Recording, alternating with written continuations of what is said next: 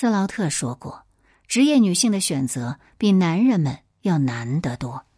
很多时候，你觉得如果自己能待在家里或者亲自出席一些家庭活动，会让全家人都开心。而如果你正在参加一场会议，完全脱不了身，或者正在深夜加班，你仿佛觉得自己不是为了事业牺牲了与家人相处的时间，而更像是为了成全自己的职业抱负，而毁了你所爱的人的幸福。将社会问题转嫁成个人问题陷阱，防不胜防。这和有无数人为制造的认知误区有关。比如很多人声称女性天生更擅长处理多任务，天然更会照顾人，天然更合作，也更少有竞争的野心。这些主张被广泛接受、应用，却并没有得到充分的科学支持。近年来更是一再被研究否定。相反，越来越多的研究发现，很多关于两性的特征并不是生理性的，而是后天在社会化过程中被构建出来的。又比如说，女性的愤怒就像男性的悲伤一样不被待见。当女性为不公平对待感到愤怒时，来自家人、朋友，甚至其他职场女性的建议往往是：这些困难和痛苦是正常的，不可避免的，是需要她们控制和克服的。而今年以来兴起的心理疗愈、个人成长产业，也大多以女性作为目标客户，倡导平静、喜悦、积极能量。妈妈们被期待滋养自己并滋养整个家庭，通过改变自己，让全家人更幸福。无论是把女性缺乏信心、野心描述成一种问题，或强调女性对人生的目标和渴望天生就和男人不一样，又或者把矛头指向女性更容易情绪化，需要控制自己的焦虑，这都是在告诉人们，在职场和家庭中遇到的很多问题和解决方式都是停留在个人层面的。这种把一切成败归结为个人因素的思路，极大地误导了认知。没有人可以脱离于社会存在，没有人的成功百分百都是自己奋斗的结果，也没有人经历的痛苦和他所在的环境毫不相关。我们常说，让人痛苦的是期待和现实之间的差距。当公共叙事让人觉得女性应该做一切想做的，应该有野心，但现实却是从国家到单位到家庭都没有提供匹配的资源，只有陈旧的制度和文化。这样的期待和现实之间的巨大鸿沟当然让人痛苦，而把这种痛苦放大的是我们把这样的差距归罪于自己，把无法弥合这样的撕裂、化解这样的痛苦转化为更高层次的自我审判。不但如此，忽视结构性的矛盾，片面强调个人问题，除了让自己在泥沼里越陷越深之外，还会造成另一个严重的问题，那就是看不到每一个他人和我们处于同样的制度矛盾之下，而把每一个他所经历的困境看成是他的个人问题，于是无限细分出不同类型的妈妈，走上鄙视链的不归路。你知道吗？在那些妈妈群里，经常发生因为是不是喂喂母乳，是亲自喂吗？喂多久？是不是进行了睡眠训练？怎么训练？几岁送日托？怎样的日托？种种理念争执，然后拉黑、退群的事情。乐此不疲地加入一次次评判的背后，也许应当看到其他妈妈能力和知识上的不足，能让我们对自己多一点确认和信心。无论是否有这样的心理，在评判其他妈妈的时候，我们也都是在评判自己。而这样的心理，一定程度上也是不见结构、只见个人的思路造成的。在美国，人们常说审视你的特权。根据牛津词典，这是指特定个人或群体被赋予的特殊的权利、优势或对于风险的免疫。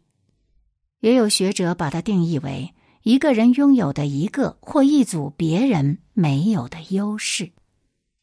这里的特权超越了政治或经济范畴，体现在生活的方方面面。比如，成长在幸福有爱的家庭，被赋予了充足的安全感和积极乐观的性格。比如，生活在一个发达、开放、平等的社会，承受较少的歧视，心态更放松。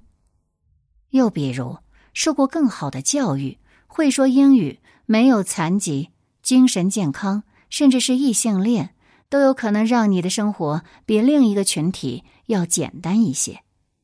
所以，几乎所有人都有特权，只是有些人拥有的更多，有些人拥有的较少罢了。一位心理学家叫 Mary Ainsworth， 她设计了陌生人情景实验，提出婴儿三种依恋类型。她早在一九二六年在乌干达对二十六个婴儿进行了一年的跟踪观察，并发现一岁时不同婴儿的表现和妈妈对待他们的不同方式是有关的。Ainsworth 教授继续指出，这些妈妈们的表现和他们的健康状况、需要承担的劳动强度、家庭关系、丈夫如何对待他们等诸多因素都是相关的。这是什么意思呢？意思是说，妈妈如何对待孩子，很大程度上是众多因素共同作用在妈妈身上的后果，而不是她的个人选择。当我们认识到每一个妈妈都是活在特定的社会、文化的大框架和家庭、单位、社区的小框架下，可支配的经济、人力资源各不相同，就会发现很少人拥有丰富的选择，大部分的选项非常有限，一些人甚至没有选择空间。而每个妈妈都在自己的能力范围内尽了最大的力量。比如说，如果你有双方老人轮流帮忙带娃，或家境较好，可以支付高昂的人力支援，当你有尊重支持你的老公，投入带娃的爸爸，对母亲更友好的职场环境或社会环境，甚至更容易瘦下来的体质，所有这些对于另一些妈妈来说，都意味着更多选择、更少压力和更大喘息空间，或者说她有更多特权。而让人感到吊诡的是，特权常常并不被拥有者看见。意识到自己的特权已经会让人感觉不自在了。人们希望自己过得好，懂得多，是因为自己聪明、能力优秀，做了正确的选择，而不愿面对是父母的扶持、出生在大都市，甚至高加索人种等外在因素的贡献。审视自己的特权为什么重要呢？我认为原因分两方面。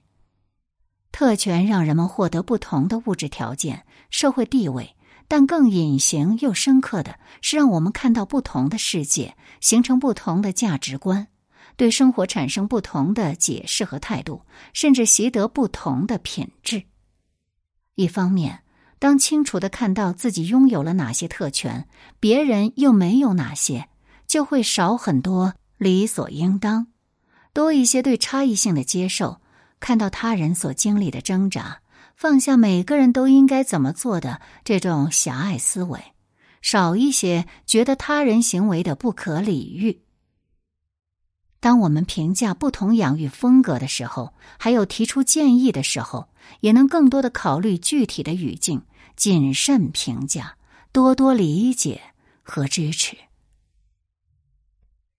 当我们清楚自己站在今天的位置，持有怎样的态度是和自己所拥有的特权紧密相关，可以更了解层层装扮之下真实的自己。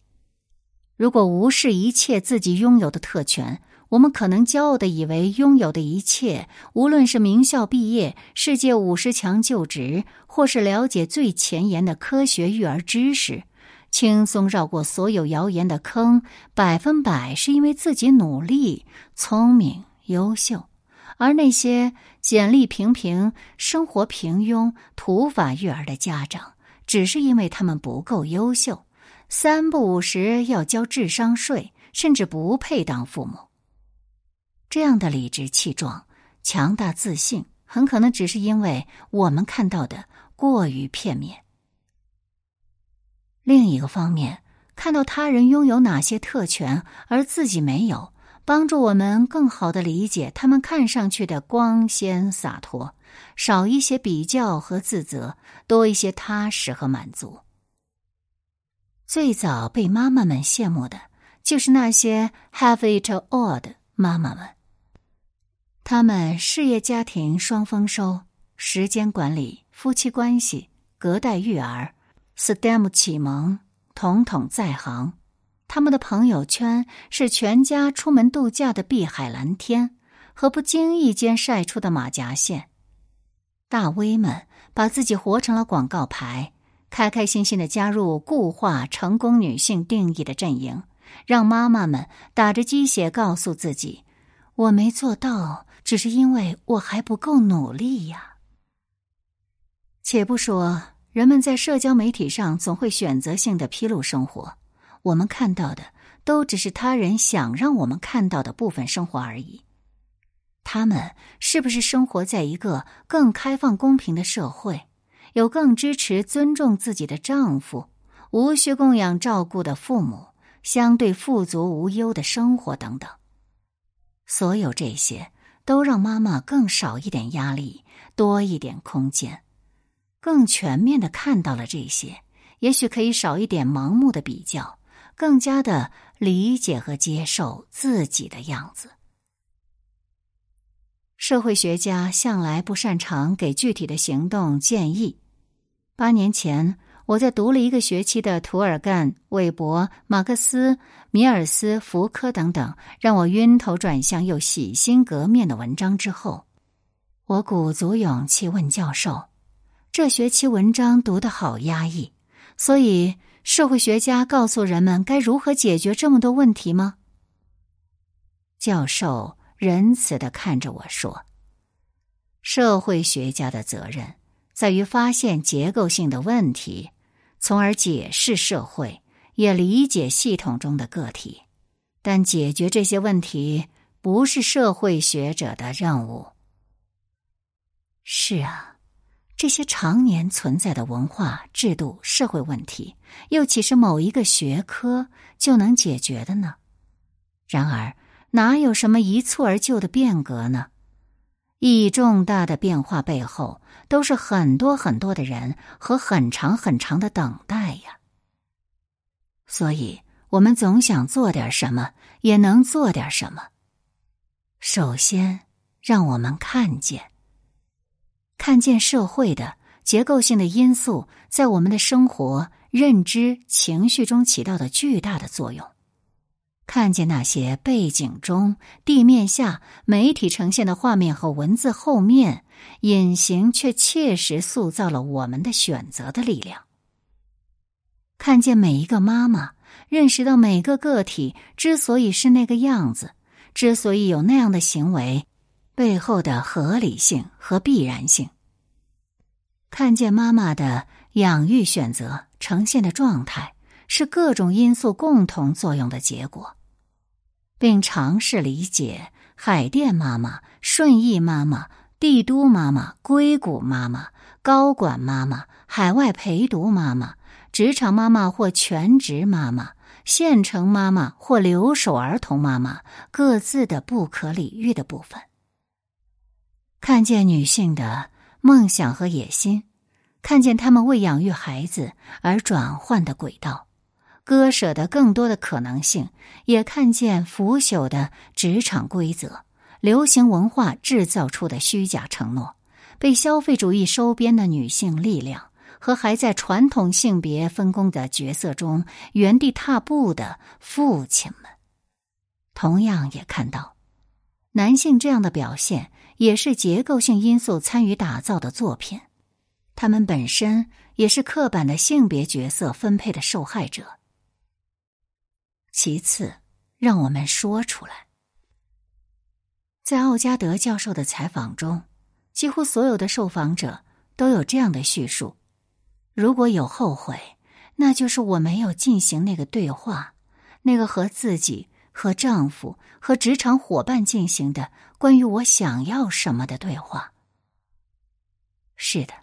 我们的失望、委屈、艰辛需要被表达，愤怒需要被释放，尽管这是女性最不被允许、最被污名化的一种情绪。我们被教育要顺从，要按规矩办事，要照顾他人情绪，调整管理自己的情绪。于是所有人都沉默，只有让更多声音被听见，更多人参与对话，真实的养育才被更多人了解，妈妈们真正需要的才有可能被满足。而妈妈所处的家庭困境更是需要让爸爸知道。要知道，很多爸爸在家务中的缺席也是因为他们没看见。在过去的几年里，我已经记不清有多少次和孩子他爸谈论争论过家里的任务分配。孩子他爹是一个超级温和、善良、乐于付出的人，但也在当了爹之后，难逃社会化过程对他的定型。我有过失望和愤怒，有过沟通，更有情绪宣泄。当我掰着手指算给他听，一个在异乡生活的三口之家需要多少体力和情绪劳动的投入才能顺利运转，在他伸手就有卷纸、抽纸、厨房纸，拿起水杯就有开水、凉水，打开抽屉永远有干净袜子的这些方便背后，是另一个家庭成员持续付出的时间、脑力、情绪和劳动。一个被无比勤劳、善良、宽厚的妈妈养大的男生，是没办法知道这些家庭生活的真相的，所以我有告诉他的责任。我常说，这不是你个人的错，你也是这种文化的结果，但我们只能从个人开始改变。而当我看见，当我说出来，他也看见了，我们的家庭角色也就越来越公平。最后，让我们去倾听，去支持。尽管奥加德教授采访的妈妈们都提出了渴望表达，但他也发现，很多女性没有资源和工具进行这样的对话。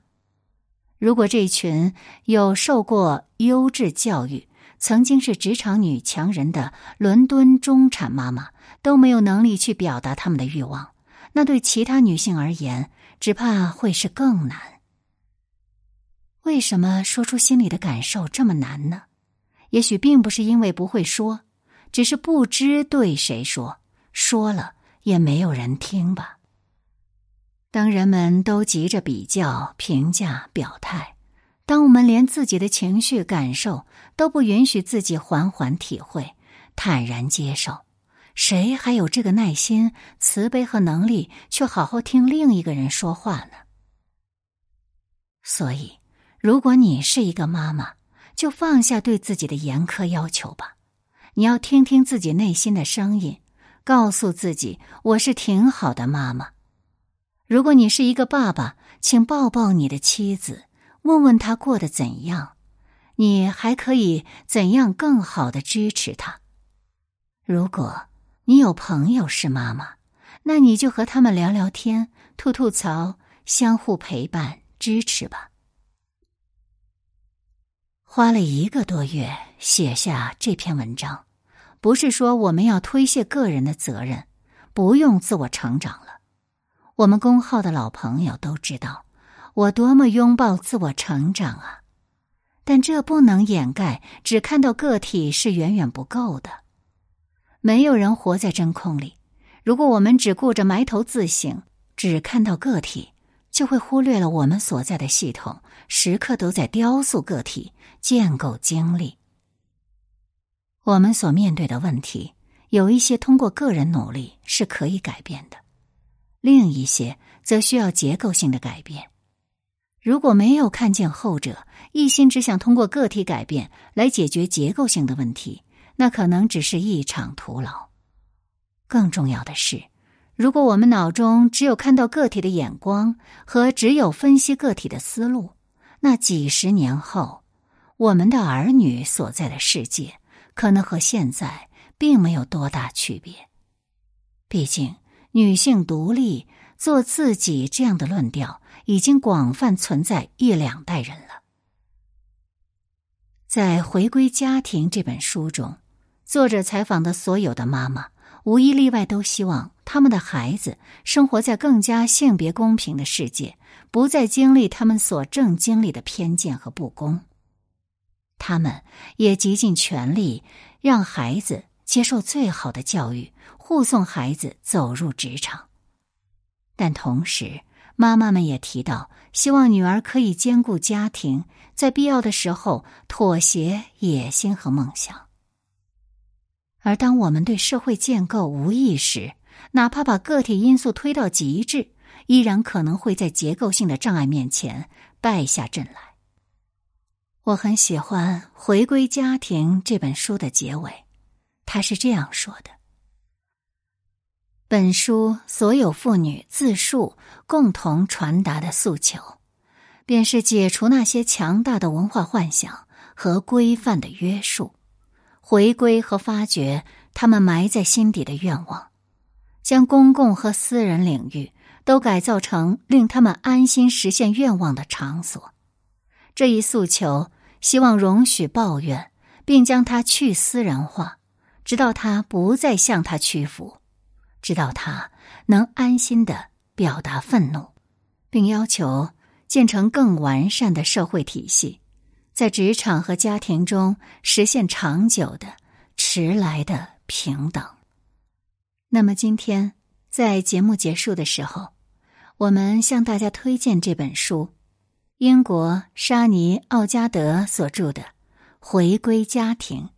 家庭、事业与难以实现的平等》。